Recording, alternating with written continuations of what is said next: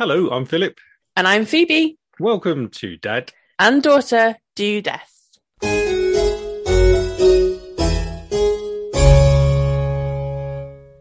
Hey, Phoebe.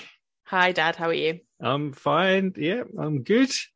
Have you had a good week? Um, yes, it's been fine. Just a pretty normal week of work. Last week turned into a bit of an adventure that we weren't expecting. I don't think. No. Um, yeah. we came on a spontaneous trip. yeah, visit. which blew a hole in our normal recording schedule, really, didn't it? Yes, it did, That's yeah. why we're a bit late with this one, but we had a great night out, and it was We lovely did. to see you and all the boys. It was lovely. It was nice to uh, have a trip away, change of scenery for us, which was Midweek good. break And obviously lovely to see you face Yeah, to face, not just uh, via Zoom. screen. Yeah. yes, I'm just blown away by how quickly time's going. Like it's. July tomorrow. By the time this goes out, it'll be July. Like what? I know. but that means we're hurtling towards October. Your favourite month. My favourite month. We'll be there soon. Yes, and hopefully your pumpkins will have grown by then. Oh no, the pumpkins aren't going to have grown by then Oh, really? because something's eaten them. Oh, yeah, I don't know if we've talked about this, but um, we've acquired an allotment, and yeah, a lot of the things that we keep planting keep getting eaten by oh really? Quite a lot. Yeah, yeah. The courgettes gone, Oh, really? decimated. Yeah, pumpkins decimated, all of Oh. them. Because we thought it was slugs to start with, and I'd seen this hack about putting scourers around the bottom of them because Yeah. I don't like the feeling of it. And Rich put the scourers down, and then he went back a couple of days later, and the scourers were there, but none of the plants were there. So we think it must be like rabbits or deer or something like that. That's like because there's nothing there; they're just completely disappeared. It's not like there's a few holes in them; they've just Oh, wow. gone. Um, Ooh. but he's Yeah. got like I think broccoli and like um some Brussels sprouts and some carrots and stuff like that, and that's all under a net, and that's all all right. But Just yeah, we've got loads of strawberries. well, that's good. He worked it out. A ki- according to the Tesco website, a kilo of strawberries from there is like is eight pound thirty two or something like that. If you buy a kilo of strawberries, so he's like we've got four kilos worth, which is like 37 pounds. oh yeah, exactly. So he's already made his money back on it. Yeah. So if nothing else, And those, those are the plants he inherited with the plot, Yeah, yeah. I'm You devastated about produce. the pumpkins. I'm not gonna lie. yeah. So apart from uh, animals stealing your produce, uh, is there any other true crime news? Yeah, well, if that wasn't a crime enough, the the big news that has been out this week, I guess, is that the Laundrie family, so Brian Laundrie's parents from the Gabby Petito case, which we have talked about in some depth in the past, they released the a photograph of the pages of his notebook that he left his suicide note in Oh, explaining why he decided to kill Gabby and to confirm that he did kill Gabby. I thought it was it was an interesting read. We could probably share it on our social media pages. It's quite hard to read because it's literally like a handwritten oh, okay. in a notebook note. little ring. Yeah, and you can see like where all the fine, water's like been in it and stuff like yeah, that. Yeah, so this was in his that backpack. it was that in his found, backpack that they found in the swamp. Been, right.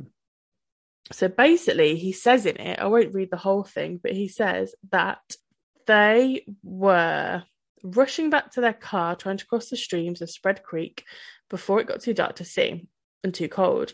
And then he says, I hear a splash and a scream I could barely see. I couldn't find her for a moment. I shouted her name. I found her breathing heavily, gasping my name. She was freezing cold. We'd just come from the blazing hot national parks in Utah. The temperature had dropped to freezing and she was soaking wet. I carried her as far as I could down the stream towards the car, stumbling exhausted in shock when my knees buckled and I knew I couldn't safely carry her. I started a fire and spooned her as close to the heat. She was so thin, had already been freezing too long. I couldn't at the time realize that I should have started a fire first, but I wanted her out of the cold back to the car. From where I started the fire, I had no idea how far the car might be. I only knew it was across the creek. When I pulled Gabby out of the water, she couldn't tell me what hurt. She had a small bump on her forehead and eventually which eventually got larger. Her feet hurt, her wrist hurt, but she was freezing, shaking violently. While carrying her, she continually made sounds of pain. Laying next to her, she said little lapsing between violent shakes. Gasping in pain, begging for an end to her pain, she would fall asleep and I would shake her awake, fearing she shouldn't close her eyes if she had a concussion. She would wake in pain, start the whole painful cycle again while furious that I was the one waking her. She wouldn't let me try to cross the creek, thought like me that this fire would go out in her sleep and she'd freeze. I don't know the extent of Gabby's injuries, only that she was in extreme pain. I ended her life. I thought it was merciful that it is what she wanted, but I see now all the mistakes I made. I panicked, I was in shock, but from the moment I decided to take away her pain, I knew I couldn't go on without her. So there's a bit more kind of other side of that, but he's basically insinuating that she got hurt so badly that he decided he had to kill her. Hmm. Which I don't think I believe. Yeah. Okay. Yeah.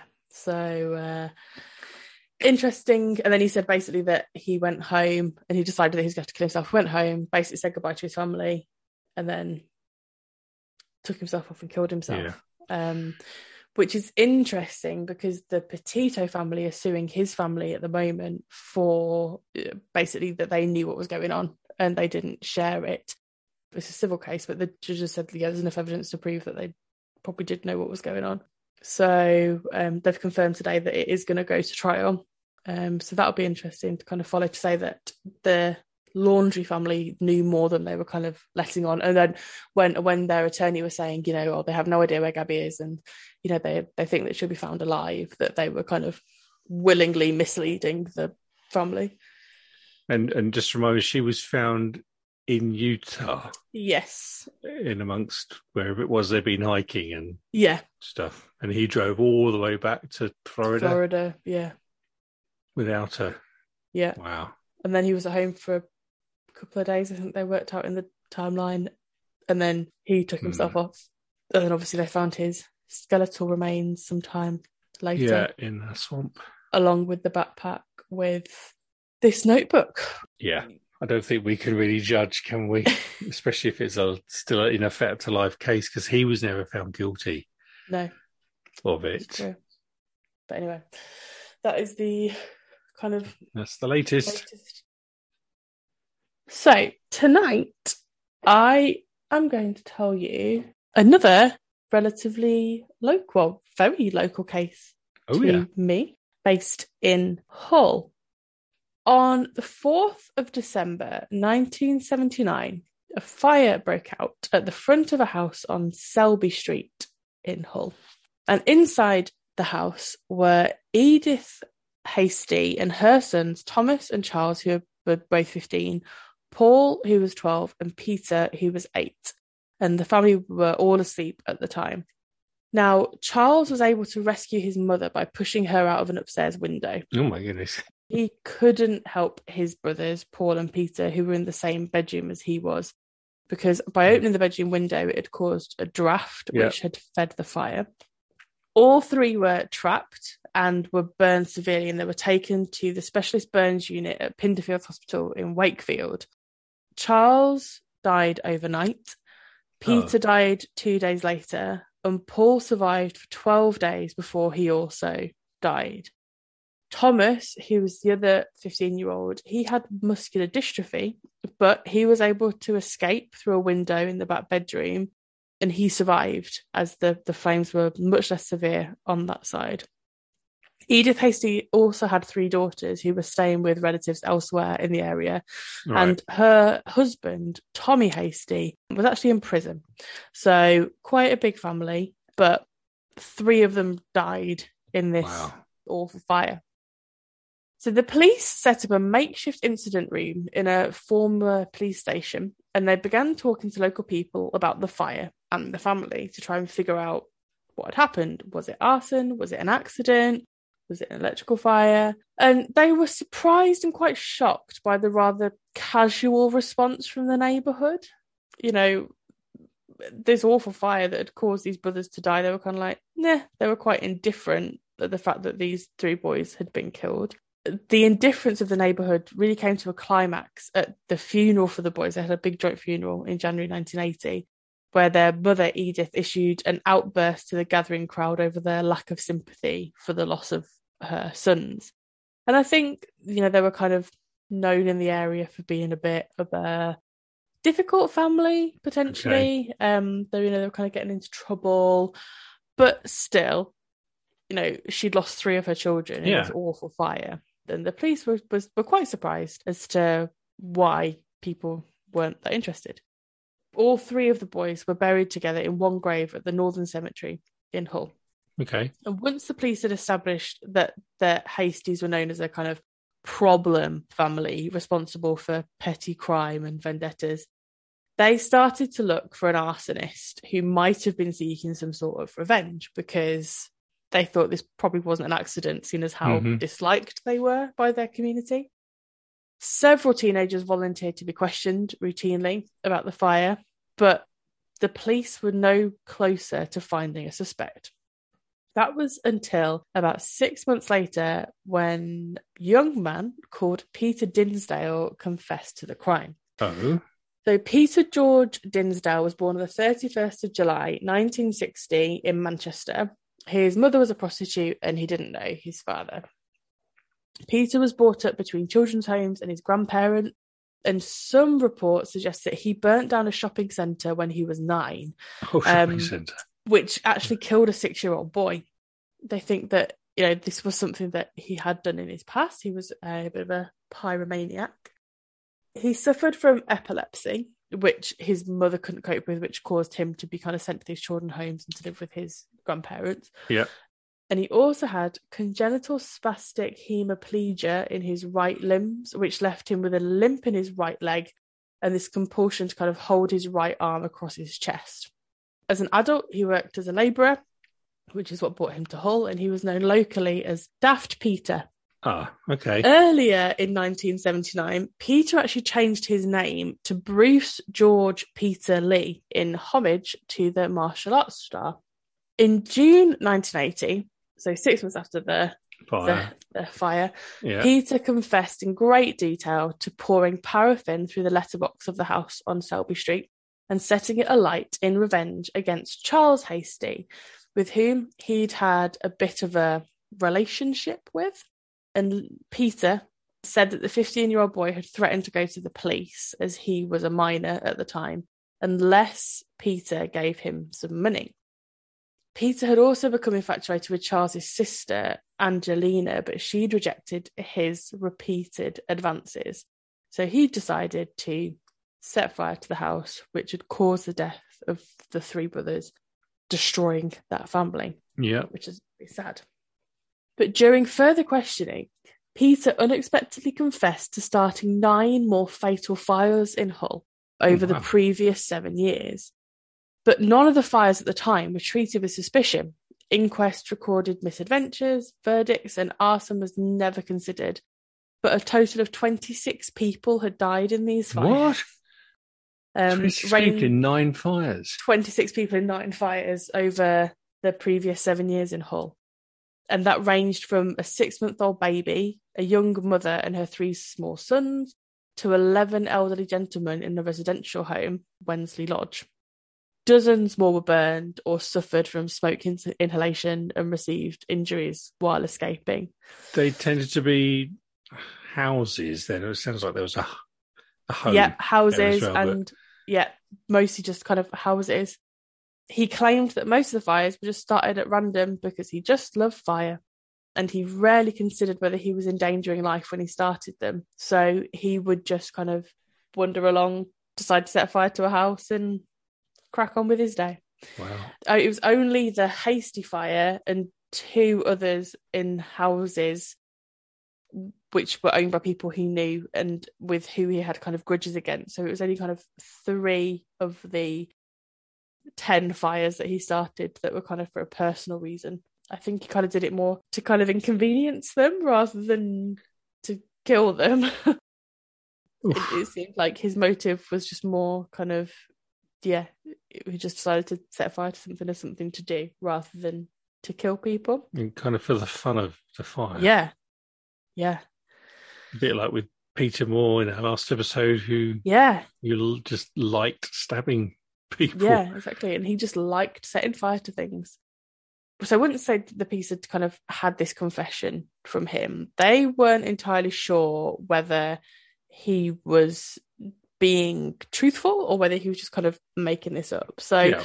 they drove him around Hull to the different locations he'd told them he'd started fires. And then he kind of uh, pointed out the buildings that he'd set a fire to in those areas.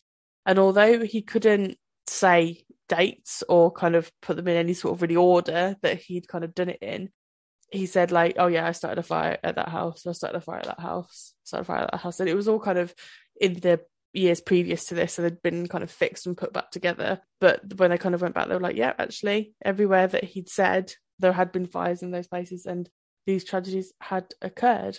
And he said that when he'd heard of the of many of the deaths that he'd caused, he'd sought solace in the Bible, but he wasn't persuaded to stop or confess. And the police still weren't entirely sure whether he was kind of telling the truth or whether he was just a well informed fantasist. So they deliberately took him to a house where a really high profile fire had happened, but a criminal conviction had already been secured. Right. And he said, No, I didn't have anything to do with this, never been anywhere near this house, not been in this area, nothing to do with me, which made them believe that he was being truthful actually Mhm. about the fires that he'd started because it would have been really easy for him to say, Oh, yeah, yeah, that was one of mine. But he was like, No, no, I didn't have anything to do with this one, but the other ones, they were mine. Okay. Did I know? So this is through the seventies, basically. Then that these Yeah. fires were taking place. I don't know what fire forensics was like. Yeah, I 50 have years no ago. idea.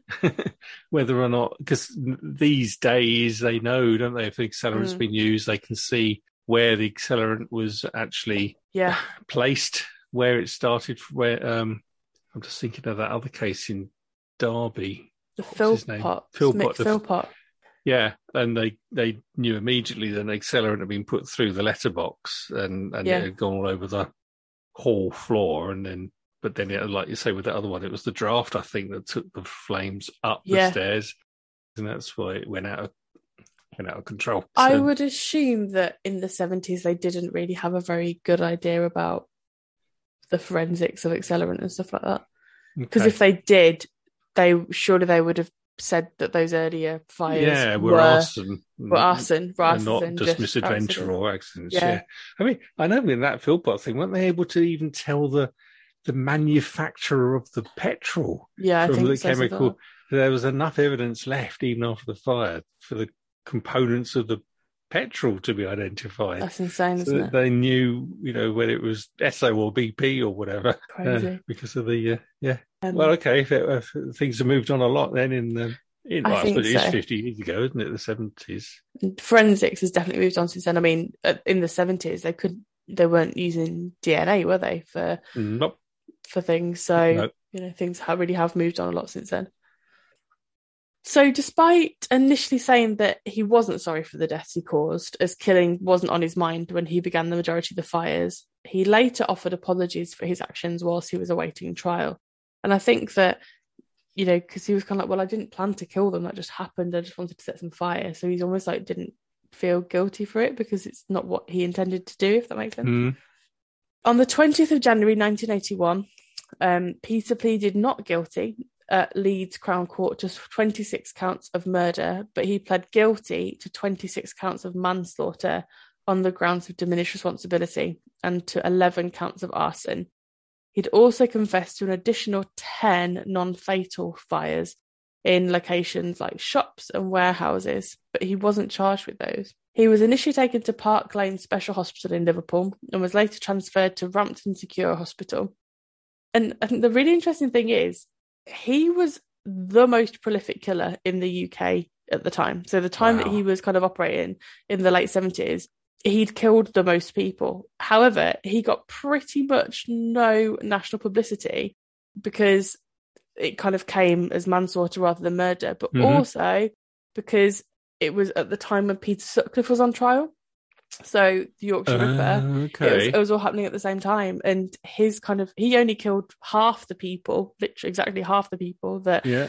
Bruce. the bruce lee killed but yeah because that was there was all that kind of Yeah. drama around it and it was a kind of better story essentially and it was much more personal was like Yeah. kind of these women getting picked off the street it was much more high profile than than he was getting all of the attention which left kind of bruce peter just getting very little attention for what he'd done. Yeah, the most prolific uh, killer of the time. Yeah.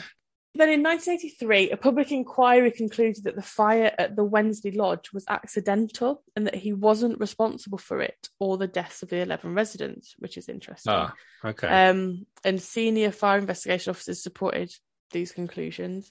Those kind of 11 manslaughter convictions were quashed. And he's actually recanted his confessions and consistently claiming his innocence since the late 1980s. He For launched all of them, For all of them. including the three.